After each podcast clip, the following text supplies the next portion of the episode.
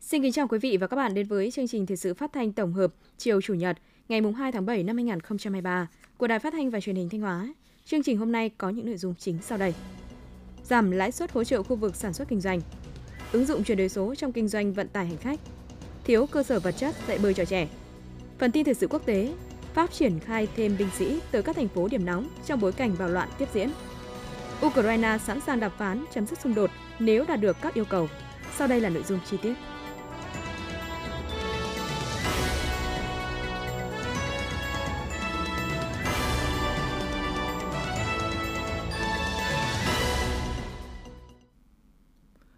Quý vị và các bạn, sau các đợt hạ lãi suất điều hành của ngân hàng nhà nước, mặt bằng lãi suất huy động trên thị trường đã giảm mạnh. Việc các ngân hàng giảm lãi suất huy động được đánh giá là mang tính tích cực cho doanh nghiệp và nền kinh tế trong thời điểm hiện nay. Bởi việc giảm lãi suất đầu vào sẽ là cơ sở để các ngân hàng tiếp tục giảm lãi suất cho vay, hỗ trợ khu vực sản xuất kinh doanh, hoạt động ổn định và phát triển. Phóng viên Hồng Ngọc thông tin.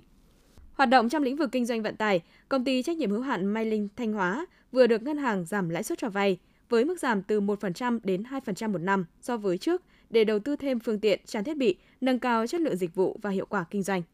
Đại diện doanh nghiệp cho biết, khi lãi suất giảm, đơn vị có dự định sẽ vay thêm để tiếp tục đầu tư, mua sắm trang thiết bị, nâng cao chất lượng phục vụ khách hàng. Ông Hồ Hữu Thiết, giám đốc công ty trách nhiệm hữu hạn Mai Linh Thanh Hóa cho biết. Cái lãi suất thì thực ra mà nói là cái rất là quan trọng để mà khi mà giảm được lãi suất thì cái cái cái kinh doanh nó mới hiệu quả được. Đấy và từ cái đó rồi thì cái đời sống người lao động nó mới đảm bảo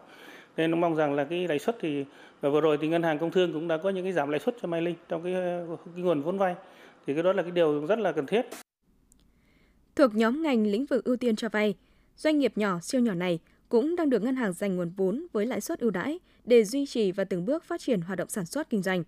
Trong bối cảnh giá nguyên vật liệu đầu vào tăng cao, thị trường hàng hóa tiêu thụ chậm, nhiều gói hỗ trợ của ngân hàng đã giúp đơn vị giảm chi phí đầu vào, chi phí vốn. Ông Chu Văn Đức, Giám đốc công ty trách nhiệm hữu hạn Đức Hiền ADV and Print, Thanh Hóa nói. Thì tôi biết và tôi cũng tìm hiểu và buộc phải tìm hiểu sâu để chúng tôi tìm được một cái nguồn vay nó có ưu thế trên thị trường. Hiện tại là chúng tôi vẫn đang vay lại là hơn 3 tỷ. Có thể vay hơn nhưng mà thực sự là năm nay khó khăn nên là muốn vay nhưng mà không dám vay nhiều để cầm chừng cho doanh nghiệp hoạt động Ờ, chúng tôi rất may là có nhiều khách hàng ủng hộ những cái đơn hàng truyền thống, mặc dù nó cũng có ít đi nhưng mà chúng tôi vẫn có thể cầm cự trong vài năm tới. Theo số liệu mới nhất từ Ngân hàng Nhà nước, lãi suất cho vay phát sinh mới bình quân hiện đã tiếp tục giảm về 8,6% một năm, tức là giảm 1,3% một năm so với cuối năm ngoái. Thậm chí nhiều ngân hàng còn đưa ra các chương trình cho vay ưu đãi với lãi suất thấp hơn nhằm kích thích nhu cầu tiến dụng, đồng thời hướng tới hỗ trợ người dân doanh nghiệp phục hồi sản xuất kinh doanh. Hiện các gói vay ưu đãi đang thấp hơn từ 0,5 đến 2% một năm tùy nhóm. Ông Phạm Văn Nam, giám đốc Việt Tiên Banh chi nhánh Thanh Hóa cho biết. Ngân hàng Công thương Việt Nam cũng đã chủ động với những cái chương trình, những cái gói ưu đãi lãi suất à, rất là tích cực nhằm hỗ trợ các khách hàng là các khách hàng doanh nghiệp, ví dụ chương trình SME Plus và chương trình à, xuất nhập khẩu cho khách hàng doanh nghiệp xuất nhập khẩu, các cái chương trình cho các cái đối tượng khách hàng là à, là hoạt động trong lĩnh vực công nghiệp chế biến chế tạo, các khách hàng doanh nghiệp xuất nhập khẩu vừa và nhỏ và rất nhiều các lĩnh vực khác. Đấy, thì à, với cái mong muốn là chung tay để chia sẻ những khó khăn cho các khách hàng, các bạn hàng. Đến hết tháng 6 năm 2023, dư nợ trên địa bàn tỉnh Thanh Hóa đạt trên 180.000 tỷ đồng, tăng 2,9% so với đầu năm. Với tần suất giảm lãi suất liên tục trong thời gian qua, Ngân hàng Nhà nước đã cho thấy thông điệp mạnh mẽ về việc hạ mặt bằng lãi suất, qua đó định hướng các ngân hàng quyết liệt hơn trong việc giảm lãi vay, đồng hành cùng người dân và doanh nghiệp. Cùng với việc giảm lãi suất, các ngân hàng thương mại trên địa bàn tỉnh cũng thực hiện cơ cấu nợ, giữ nguyên nhóm nợ cho những khách hàng gặp khó khăn, qua đó giúp doanh nghiệp không bị chuyển nhóm nợ xấu, có điều kiện tiếp cận các nguồn vay mới cho phục hồi, phát triển sản xuất kinh doanh. Theo tổng hợp của Sở Công Thương, toàn tỉnh hiện đã thành lập được 44 cụm công nghiệp, tổng vốn đầu tư đăng ký đạt hơn 11.000 tỷ đồng, tổng nguồn vốn đầu tư lũy kế vào các cụm công nghiệp đạt hơn 1.700 tỷ đồng – Tuy nhiên, hiện mới có 5 cụm công nghiệp cơ bản hoàn thành hạ tầng cụm công nghiệp theo giai đoạn, đủ điều kiện cho nhà đầu tư thứ cấp thuê lại đất, 5 cụm công nghiệp đang đầu tư hạ tầng kỹ thuật, 7 cụm công nghiệp đang hoàn thành các thủ tục đầu tư, đang giải phóng mặt bằng để thuê đất với nhà nước, 13 cụm công nghiệp đang hoàn thành thủ tục đầu tư chờ chuyển đổi mục đích sử dụng đất lúa. 4 cụm công nghiệp đầu tư chưa tích cực triển khai thực hiện dự án, một số dự án chậm tiến độ cần phải xem xét thu hồi dự án, còn lại là các cụm công nghiệp mới thành lập. Sở Công Thương đánh giá, so với kế hoạch và lộ trình phát triển thì nhiều cụm công nghiệp đang được đánh giá là chậm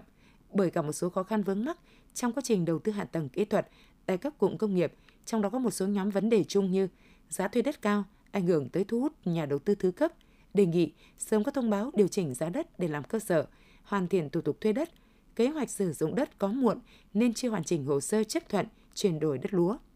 Để tháo gỡ khó khăn, Sở Công Thương đã và đang tăng cường hỗ trợ các chủ đầu tư, hạ tầng, cụm công nghiệp, hoàn thành các thủ tục đầu tư, xây dựng đất đai, bảo vệ môi trường. Để thu hút dự án đầu tư thứ cấp vào các cụm công nghiệp, cùng với đó, Sở cũng đồng hành cùng các doanh nghiệp trong công tác xúc tiến đầu tư, thu hút dự án thứ cấp vào thuê đất, đầu tư sản xuất kinh doanh tại các cụm công nghiệp. Sự phát triển mạnh mẽ của công nghệ đang làm thay đổi nhiều lĩnh vực của nền kinh tế, trong đó kinh doanh vận tải cũng đang phải thay đổi để thích ứng với xu hướng này. Hiện nay, các đơn vị kinh doanh vận tải hành khách trên địa bàn tỉnh Thanh Hóa đang thay đổi các ứng dụng phổ thông bằng các ứng dụng công nghệ cao, số hóa hoạt động vận tải, góp phần tiết kiệm chi phí, đồng thời nâng cao năng lực cạnh tranh của doanh nghiệp. Phóng viên Hồng Tư phản ánh. Trước đây, muốn mua vé xe khách, người dân phải đến bến xe xếp hàng đợi mua vé. Việc này tốn khá nhiều thời gian và chi phí đi lại. Thời điểm lễ Tết, việc xếp hàng lấy vé lại càng khó khăn. Còn hiện nay mọi việc trở nên dễ dàng hơn với vài thao tác trên điện thoại thông minh hoặc đặt vé xe qua máy bán vé điện tử.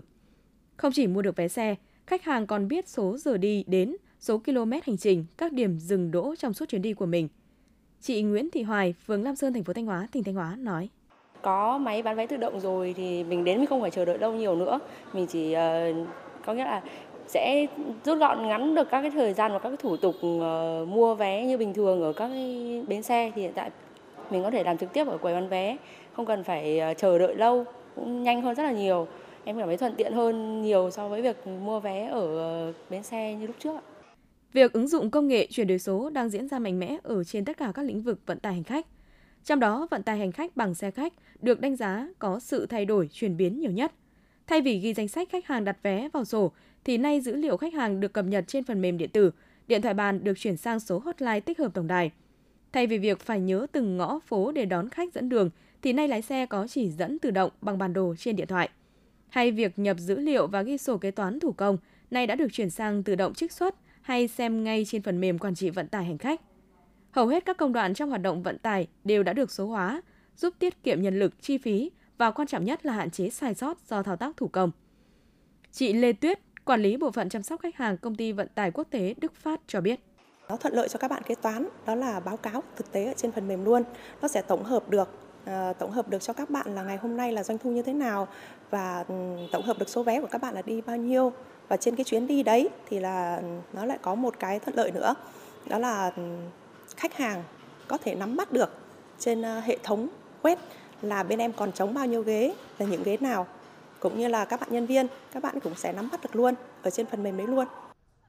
Trong nền kinh tế số, để có thể đứng vững và phát triển trên thị trường vận tải, các hãng taxi truyền thống buộc phải thay đổi chiến lược từ giá cước dịch vụ công nghệ thì mới có thể tồn tại phát triển. Trong đó, thay đổi về công nghệ được xem là nền tảng quyết định sự phát triển của loại hình vận tải này. Hiện nay trên địa bàn tỉnh Thanh Hóa có 8 hãng taxi với trên 1.500 đầu xe các loại. Để tạo thuận lợi cho người dân khi tiếp cận dịch vụ taxi, nhiều hãng taxi ứng dụng app đặt xe để phục vụ khách – chỉ với chiếc điện thoại thông minh có kết nối Internet, người dân có thể cài đặt app bán vé của các nhà xe để đặt vé và thanh toán trực tuyến không sử dụng tiền mặt.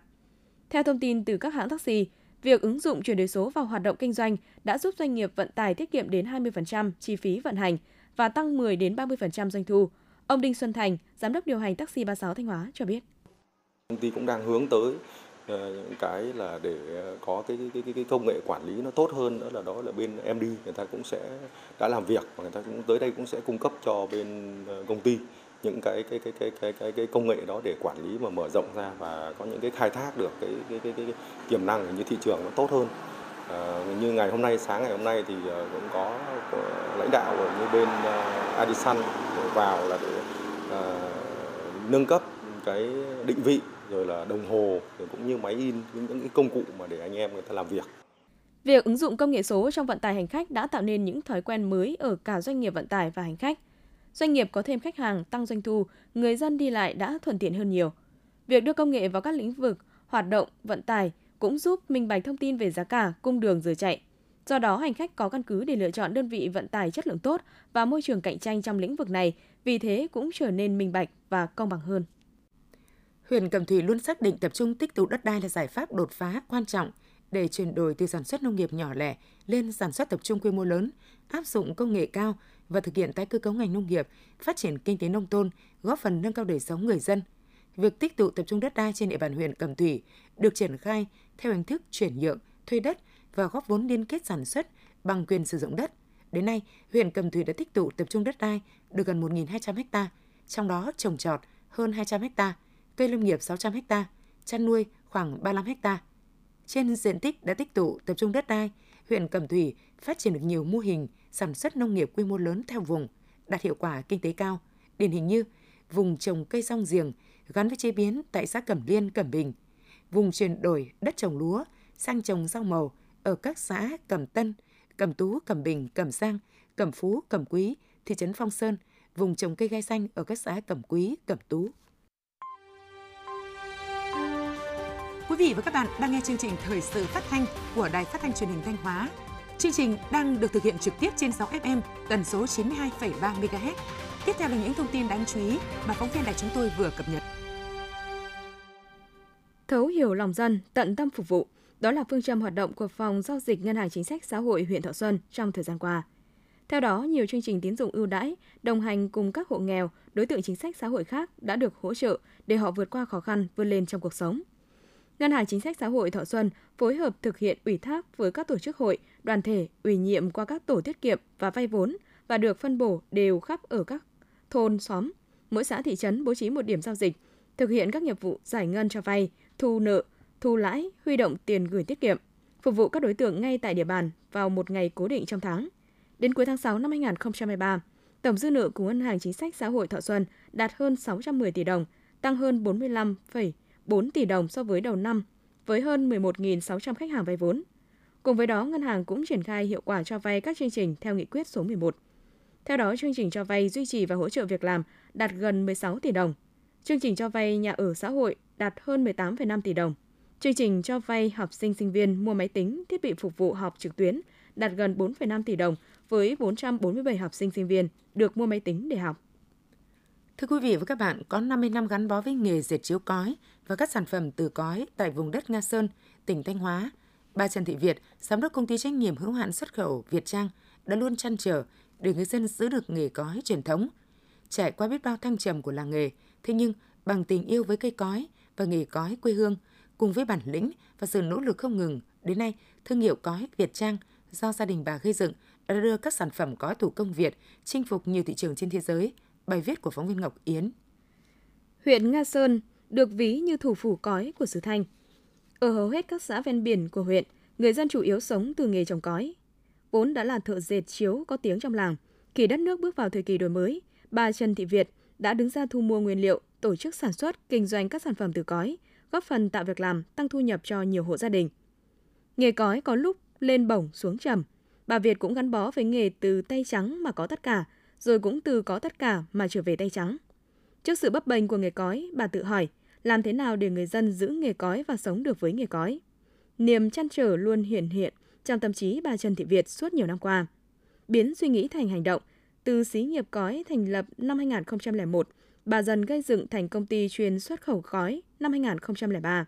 Trong ký ức của bà, những buồn vui đều gắn liền với thăng trầm của nghề cói. Thì sau khi mà cái thị trường Liên Xô mà sụp đổ, đồng nghĩa với là dân cái vùng đồng cói đấy là thất nghiệp của huyện thì cũng động viên nhân dân là phá cói trồng lúa. Thì à, mấy xã phá đi để trồng thì vì đất nó mặn quá cây lúa nó không lên được. Xong dần dần các ông chủ là, là đi giao dịch tìm thị trường Trung Quốc thì giải quyết bán được cái hàng tồn bởi thời bao cấp người ta còn để lại. Xong bắt đầu là Trung Quốc nó lại cái đặt cái, cái nghề này bắt đầu khôi phục dần dần. Để phát triển tạo việc làm ổn định cho người lao động địa phương bản thân bà Việt người đứng đầu công ty trách nhiệm hữu hạn xuất khẩu Việt Trang phải không ngừng nỗ lực cố gắng. Bên cạnh việc tìm thị hiếu của khách hàng, bà Trần Thị Việt còn không ngừng trao dồi, đổi mới để có những sản phẩm thủ công tốt nhất đưa ra thị trường. Từ cách làm truyền thống với cây cói đơn thuần, bà đã nghiên cứu kết hợp cói với các nguyên liệu khác như cọng bèo khô, dơm khô, bẹ ngô khô để tạo ra nhiều sản phẩm thủ công thân thiện với môi trường. Bên cạnh đó, bà đẩy mạnh ứng dụng khoa học công nghệ để sản phẩm cói bền đẹp, an toàn với người tiêu dùng. Đặc biệt với việc tích cực tham gia các hội trợ trong nước và quốc tế, các kênh thương mại điện tử, những sản phẩm của công ty trách nhiệm hữu hạn xuất khẩu Việt Trang đã được nhiều bạn hàng tiếp cận và đặt hàng.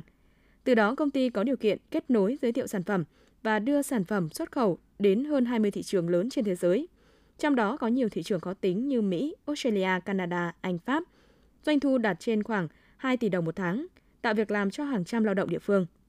Năm 2023, do ảnh hưởng của đại dịch COVID-19 và cuộc xung đột giữa Nga và Ukraine, nền kinh tế có nhiều biến động. Để ứng phó với những khó khăn năm 2023, bà Trần Thị Việt đã xây dựng kế hoạch nhằm mở rộng thị trường, đảm bảo đời sống cho người lao động. Để mà tiêu thụ được cái sản phẩm này thì Việt Trang cũng đã có rất nhiều cái nỗ lực trong cái việc ờ, cải tiến mẫu mã, tìm kiếm thị trường và tạo cái, cái uh, dạy nghề để mà nâng cao cái tay nghề của bà con để mà ờ, làm ra các cái sản phẩm vừa đẹp vừa xinh lại vừa giá thành rất là hợp lý để mà tiêu thụ được trên cái thị trường quốc tế hiện nay. Với những nỗ lực cố gắng trong việc giữ gìn nghề cói cũng như tài năng của bà trong việc chế tạo đa dạng các sản phẩm cói mỹ nghệ, năm 2020, bà Trần Thị Việt được phong tặng danh hiệu nghệ nhân ưu tú. Mong muốn chuyển lửa, nâng cao tay nghề cho người lao động, bà Trần Thị Việt thường xuyên đào tạo cho nhiều người dân ở địa phương. Với sự quan tâm hỗ trợ của bà Trần Thị Việt, nhiều lao động thực sự muốn gắn bó với doanh nghiệp, gắn bó với nghề cói truyền thống. Bà Dương Thị Giáp và bà Mai Thị Huệ, công nhân công ty trách nhiệm hữu hạn xuất khẩu Việt Trang chia sẻ. Thì à, nói chung là công ty Việt Trang đây là tạo điều kiện công an việc làm cho ờ, chúng tôi là từ cái độ tuổi cao thậm chí đến 65 70 vẫn đang còn làm được cái công việc ở đây. Ai có nhu cầu may là vào học may mà ai có nhu cầu đan lát là vào học nghề đan lát là có bên kỹ thuật là huấn luyện cho thành nghề. À, tôi cũng làm việc ở đây được à, cả 3 năm rồi. Thì nghề quái này thì nghề của truyền thống mà. Chúng tôi cũng à, bên phơi, bên nhặt rồi còn bộ phận bên à, đan. Để cho sang à, đóng gói. Là thu nhập thì à, cũng ổn định. Thì tháng cũng được 4 triệu. Tăng ca này thì được 5 triệu. Ngoài 70 tuổi, nhưng bà Trần Thị Việt vẫn tràn đầy nhiệt huyết. Bà luôn mong muốn sẽ mang sản phẩm cói quê hương mình chinh phục được nhiều thị trường quốc tế hơn nữa. Để có được điều đó, bên cạnh sự nỗ lực phấn đấu của bản thân, bà Trần Thị Việt rất mong muốn các cấp các ngành chức năng quan tâm tạo điều kiện hỗ trợ cho người dân trồng cói – tổ chức các lớp học nghề, tăng cường xúc tiến thương mại, tạo lập thị trường tiêu thụ sản phẩm mang tính bền vững để duy trì phát triển nghề cói truyền thống địa phương. Dạy học xuyên hè tại các trường mầm non không chỉ giúp học sinh được trải nghiệm nhiều hoạt động giáo dục bổ ích chỉ có trong dịp hè, phụ huynh yên tâm làm việc, công tác mà còn giúp các giáo viên mầm non, đặc biệt là giáo viên hợp đồng với nhà trường có thêm nguồn thu nhập. Điểm mới trong công tác tổ chức dạy học xuyên hè năm nay ở thành phố Thanh Hóa là nhiều trường đón trẻ trở lại rất sớm từ ngày 1 tháng 6 như mầm non Quảng Hưng, mầm non Hàm Rồng. Theo hướng dẫn của Phòng Giáo dục và Đào tạo thành phố Thanh Hóa, những trường đăng ký dạy học xuyên hè đều linh hoạt tổ chức chương trình dạy, nhất là chương trình hoạt động ngoài trời, phù hợp với tình hình thời tiết. Ngoài ra các yếu tố về cơ sở vật chất, điều kiện tổ chức bán trú cũng được tính toán kỹ lưỡng sao cho phù hợp với tình hình thực tiễn tại mỗi nhà trường. Việc đảm bảo các điều kiện tổ chức dạy học hè, thời gian vốn là kỳ nghỉ hè của các con – đòi hỏi các nhà trường phải chuẩn bị kỹ lưỡng các điều kiện về cơ sở vật chất, nhân lực, chương trình giáo dục, tổ chức bán trú. Đồng thời các nhà trường cũng cần chủ động thực hiện các biện pháp phòng chống các bệnh mùa hè, tổ chức các lớp kỹ năng, hoạt động ngoại khóa để học sinh đi học mà không áp lực, phụ huynh cũng yên tâm đưa con ra lớp. Thưa quý vị và các bạn, 6 tháng đầu năm 2023, trên địa bàn tỉnh Thanh Hóa đã xảy ra 17 vụ tai nạn đuối nước, làm tử vong 20 trẻ em. Những vụ đuối nước này xảy ra liên tiếp, gây hậu quả nghiêm trọng. Do vậy, việc phổ cập kỹ năng bơi lội cũng như phổ biến kiến thức chống đuối nước cho trẻ em là hết sức cấp thiết. Mặc dù đã có nhiều nỗ lực trong công tác phòng chống đuối nước, tuy nhiên do thiếu cơ sở vật chất, không có bể bơi đạt tiêu chuẩn, nên việc dạy bơi, trang bị các kỹ năng phòng chống đuối nước cho trẻ ở các địa phương vẫn gặp nhiều khó khăn, phóng viên Hương Quỳnh thông tin. Là một trong sáu bể bơi đạt chuẩn trên địa bàn thị xã Nghi Sơn. Tuy vậy, bể chỉ rộng hơn 100 m vuông, và mỗi ca học cũng chỉ có thể dạy tối đa 25 trẻ. Trung bình mỗi mùa hè, dù các giáo viên ở đây căng mình dạy thì cũng chỉ có thể đào tạo được hơn 200 trẻ em biết bơi và nắm cơ bản kỹ năng phòng chống đuối nước. Trong khi đó, nhu cầu thực tế của phụ huynh ở địa bàn lại rất lớn. Anh Trần Văn Thành, phường Hải Hòa, thị xã Nghi Sơn, tỉnh Thanh Hóa chia sẻ. Trên địa bàn thị xã Nghi Sơn thì ờ, cũng có một vài ờ, vài điểm ờ, dạy bơi. Thì tuy nhiên là là cũng chưa đáp ứng được cái nhu cầu của các phụ huynh và các cháu đi tập bơi và nó liên quan đến cả việc đưa đón các cháu ở xa cho nên là cũng cũng cũng mong là là có được thêm nhiều địa điểm bơi nữa để cho các cháu có nhiều nhiều điểm đúng quy chuẩn để học bơi. Anh Bùi Văn Tuấn, trưởng nhóm dạy bơi tại bể bơi Nguyễn Hùng, thị xã Nghi Sơn, tỉnh Thanh Hóa nói: Phụ huynh rất quan tâm và mong muốn được con em phụ huynh được truyền đạt các kỹ năng phòng chống đuối nước và muốn cho con em họ biết bơi và bơi an toàn. Thì cũng do là cái nhu cầu lớn của phụ huynh. Nhưng mà về cái chỗ bể bơi của mình ấy, thì là nó do cái diện tích nó chưa đáp ứng được để mình nhận được hết tất cả những cái nhu cầu của phụ huynh để mà đầu tư vào một cái hồ bơi. Để mà xin lời thì nó thật là nó rất chi là khó nhưng nó vì là nó chỉ đảm bảo được trong vòng 2 tháng rưỡi thôi thì đầu tư chi phí nó lớn Tình trạng các bể bơi quá tải trong giờ cao điểm mùa hè vốn không còn mới. Nguyên nhân chủ yếu là do Thanh Hóa còn thiếu các bể bơi đạt tiêu chuẩn cho trẻ em tập luyện. Theo thống kê của Sở Văn hóa Thể thao và Du lịch, trên địa bàn tỉnh Thanh Hóa có gần 300 bể bơi. Trong đó chỉ có 29 bể bơi đạt tiêu chuẩn, tập trung chủ yếu ở khu vực thành phố. Thiếu bể bơi chính là một trong những nguyên nhân dẫn đến việc phổ cập bơi cho trẻ bị hạn chế. Đến nay, Thanh Hóa mới có hơn 50% trẻ em trong độ tuổi tiểu học và trung học cơ sở biết kỹ năng an toàn trong môi trường nước. Để khắc phục tình trạng thiếu bể bơi an toàn cho trẻ em, trước mắt một số đơn vị đã lắp đặt bể bơi thông minh. Tuy nhiên, về lâu dài, các địa phương cần tích cực kêu gọi, tạo điều kiện để doanh nghiệp đầu tư các bể bơi cố định phục vụ nhu cầu trên địa bàn. Ông Nguyễn Huy Nam, Phó Chủ tịch Ủy ban nhân dân huyện Quảng Sương, tỉnh Thanh Hóa cho biết. Về lâu dài á thì ờ, với cái quy mô mà hiện tại trên địa bàn của Quảng Sương thì chúng tôi sẽ tăng cường kêu gọi ừ, các nhà đầu tư tư nhân để đầu tư xây dựng các bể bơi ừ, cho để là cái điểm để cho các em học sinh được thực hành các cái phòng tránh đuối nước tại các bể bơi. Để trẻ có một môi trường an toàn, đặc biệt là trong mỗi dịp hè, rất cần sự chung tay của toàn xã hội. Chỉ khi mỗi người đều hiểu rằng bơi lội không chỉ là môn thể thao rèn luyện sức khỏe, thể chất, mà còn là kỹ năng sinh tồn, thì vấn đề tìm giải pháp cho trẻ có môi trường học bơi an toàn mới được quan tâm, đầu tư bài bản. Thưa quý vị và các bạn, một xưởng sản xuất cọc bê tông xây dựng trên đất ở không phù hợp với quy hoạch về sản xuất kinh doanh, chưa có các giấy tờ hợp pháp liên quan đến việc sản xuất cọc bê tông – vừa bị Ủy ban dân huyện Quảng Sương tỉnh Thanh Hóa lập biên bản yêu cầu chấm dứt hoạt động, giải quyết dứt điểm việc sử dụng đất sai mục đích. Theo phản ánh của người dân, khu vực đất ở tại thôn Tiền Thịnh, xã Quảng Đức, huyện Quảng Sương mọc lên một xưởng sản xuất cọc bê tông có quy mô lớn. Cọc bê tông được sản xuất với khối lượng nhiều và được để tràn ra khỏi hành lang an toàn giao thông. Trước phản ánh của người dân, Ủy ban dân huyện Quảng Sương đã giao cho các phòng chuyên môn, Ủy ban dân xã Quảng Đức khẩn trương tổ chức kiểm tra, làm rõ. Qua xác minh cho thấy, xưởng sản xuất cọc bê tông được công ty cổ phần thương mại và xây dựng VNT xây dựng trên diện tích 600 m2 đất ở thuộc mặt bằng số 54 tại thôn Tiền Thịnh, xã Quảng Đức. Mặt bằng này được công ty thuê lại từ giữa tháng 6 năm 2022 đến tháng 11 năm 2022, công ty bắt đầu sản xuất cọc bê tông. Trong quá trình xây dựng, công ty đã bị Ủy ban dân xã Quảng Đức phát hiện, lập biên bản, xử lý vi phạm hành chính và yêu cầu tháo dỡ công trình vi phạm trên đất ở. Thế nhưng, công ty cổ phần thương mại và xây dựng VNT chỉ tháo rỡ một phần tường rào, chưa trả lại mặt bằng nguyên trạng. Tại buổi làm việc với các phòng chuyên môn và Ủy ban dân xã Quảng Đức vào ngày 19 tháng 6 năm 2023, qua xác minh thực tế, xưởng sản xuất của công ty cổ phần thương mại và xây dựng VNT đã dừng hoạt động, nhưng tài sản, hệ thống sản xuất và các hàng ngàn cọc bê tông thành phẩm và trong khuôn mới sản xuất vẫn còn tại xưởng – theo lý giải từ phía công ty, từ đầu năm 2023, do sản xuất kinh doanh gặp nhiều khó khăn, nên số lượng cọc bê tông còn tồn tại lại nhiều. Công ty xin có thời gian để di chuyển số cọc này ra khỏi mặt bằng chưa được cấp phép xây dựng. Hiện nay, Ủy ban dân xã Quảng Đức tiếp tục thực hiện kiểm tra giám sát, đôn đốc việc di chuyển toàn bộ cọc bê tông, máy sản xuất của công ty cổ phần thương mại và xây dựng VNT ra khỏi mặt bằng. Đồng thời tiếp tục công tác tuyên truyền, kiểm tra giả soát, xử lý theo thẩm quyền đối với các trường hợp xây dựng trái phép trên đất ở. Về phía các ngành chuyên môn, cần kiên quyết xử lý nghiêm, dứt điểm đối với những vi phạm về sử dụng đất không đúng mục đích, chưa có giấy phép sản xuất kinh doanh cọc bê tông, chưa có đăng ký bảo vệ môi trường của công ty cổ phần thương mại và xây dựng VNT. Bên cạnh đó, tiếp tục có các giải pháp quy hoạch xây dựng, đôn đốc chủ đầu tư, các cụm công nghiệp hoàn thiện hạ tầng để tạo điều kiện về mặt bằng sản xuất kinh doanh cho các doanh nghiệp được hoạt động theo đúng quy định của pháp luật. Thanh Hóa có 213,6 km đường biên giới chạy qua 49 bản, 16 xã của 5 huyện tiếp giáp với 3 huyện của tỉnh Hòa Phan, Lào.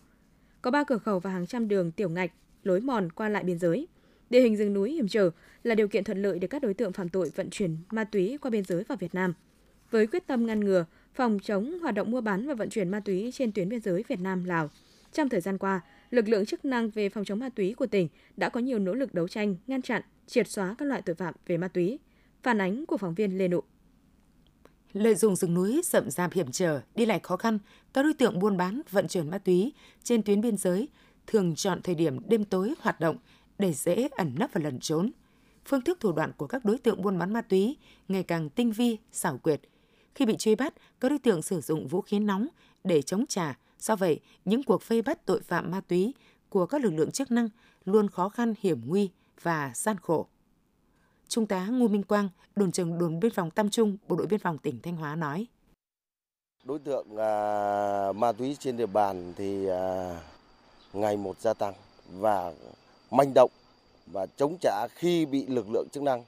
là đấu tranh là cương quyết là chống trả nhưng với tinh thần là quyết đánh bắt đối tượng để đảm bảo an toàn về người và trang bị vũ khí.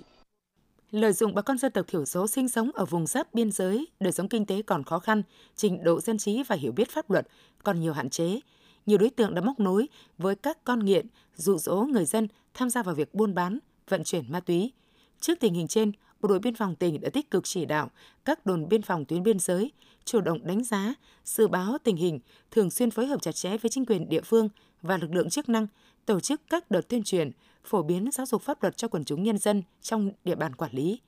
Ông Gia Bó Nại, trưởng bản Lốc Há, xã Bù Nhi, huyện Mường Lát, tỉnh Thanh Hóa cho biết. Đồn biên phòng với là công an xã với là ban quản lý bản chúng tôi cũng được tuyên truyền trực tiếp với bà con nhân dân. Trong năm 2023 này là bà con nhân dân đã hiểu rõ về cái tác hại của ma túy thì bà con nhân dân trong bản là không còn đứa nào để hút hít và nghiện thêm thì chúng tôi đang luôn luôn là tiếp tục phối hợp để à, tuyên truyền thế nào để trong bản không còn để tiếp tay với số người lạ với lại cái số người vận chuyển. Đại úy Đỗ Phương Ngọc, đồn biên phòng Pù Nhi, bộ đội biên phòng tỉnh Thanh Hóa nói: Bà con phải đi lên dãy làm nương đi từ sáng và chiều tối mới về thì kế hoạch thực hiện tuyên truyền phổ biến giáo dục pháp luật tới bà con thì quá trình tập trung bà con rất là khó. Vì vậy chúng tôi phải ờ, 9 giờ tối thì chúng tôi mới thông báo và tuyên truyền cho bà con đến để thực hiện cái nhiệm vụ. Theo thống kê từ đầu năm đến nay, lực lượng phòng chống ma túy của tỉnh Thanh Hóa đã phát hiện bắt giữ gần 500 vụ với hơn 700 đối tượng phạm tội về ma túy. Mặc dù đạt được kết quả đáng ghi nhận, song tình hình tội phạm và tệ nạn ma túy trên địa bàn toàn tỉnh nói chung và trên các tuyến biên giới nói riêng vẫn diễn biến phức tạp. Để nâng cao hiệu quả công tác đấu tranh, phòng chống tội phạm về ma túy, các lực lượng chức năng đã và đang triển khai nhiều giải pháp đồng bộ quyết liệt, trong đó tập trung phân tích, đánh giá, dự báo sát đúng tình hình tội phạm trên từng tuyến biên giới, phối hợp chặt chẽ với các cơ quan đơn vị chức năng trong đấu tranh phòng chống tội phạm, tăng cường công tác kiểm tra, kiểm soát khu vực biên giới, nhất là những nơi có cửa khẩu và đường mòn lối mở, chủ động xây dựng thế trận biên phòng toàn dân gắn với thế trận an ninh nhân dân vững chắc ở vùng biên. Mùa hè, thời tiết nắng nóng kéo dài là điều kiện lý tưởng để các vi khuẩn phát triển. Nắng nóng cũng khiến cơ thể con người mất nước, mệt mỏi, ăn uống kém, đặc biệt là đối với trẻ em. Trẻ thường gia tăng các triệu chứng biếng ăn, tụt cân hay mắc các bệnh về dinh dưỡng kèm bệnh lý cấp tính về tiêu hóa, hô hấp, da liễu khi vào mùa hè. Ghi nhận tại bệnh viện Nhi Thanh Hóa, số trẻ khám và điều trị các bệnh cấp tính mùa hè tăng khoảng 25 đến 30%. Tại khoa dinh dưỡng bệnh viện Nhi Thanh Hóa, những ngày nắng nóng, số trẻ đến khám và nhập viện tăng cao. Trung bình mỗi ngày có khoảng 70 bệnh nhân điều trị nội trú và 40 bệnh nhân khám ngoại trú. Trẻ đến khám thường trong tình trạng có bệnh lý cấp tính như viêm phổi, suy hô hấp, tiêu chảy kéo dài, nôn, trên nền bệnh suy dinh dưỡng vừa và nhẹ. Một số bệnh nhân nặng thì kèm theo hội chứng ruột ngắn, rối loạn hấp thụ. Để đảm bảo dinh dưỡng cho trẻ mùa nắng nóng, bác sĩ khuyến cáo các bậc phụ huynh phải đảm bảo đủ chất dinh dưỡng, chế độ ăn cân bằng hợp lý và đa dạng thực phẩm, đủ các nhóm thực chất như chất đạm, tinh bột, vitamin, khoáng chất. Đối với các trẻ nhỏ cần cung cấp đủ sữa, bởi sữa cung cấp năng lượng cao và chất xơ hòa tan giúp trẻ dễ tiêu hóa hấp thụ. Bên cạnh đó thường xuyên thay đổi khẩu phần ăn theo sở thích, nhu cầu cho trẻ, đa dạng các bữa ăn cho trẻ, chế biến thức ăn lỏng, mềm sao cho dễ tiêu hóa. Ngoài ra cần chú ý cung cấp đủ nước theo nhu cầu lứa tuổi, cơ thể của trẻ. Quý vị và các bạn vừa theo dõi phần tin trong tỉnh, thực hiện chương trình biên tập viên Hương Giang, các phát thanh viên Minh Thu Mai Hạ cùng kỹ thuật viên Tiến Quân, tổ chức sản xuất Nguyễn Thanh Phương, chịu trách nhiệm nội dung Nguyễn Huy Long. Tiếp ngay sau đây là phần tin thời sự quốc tế.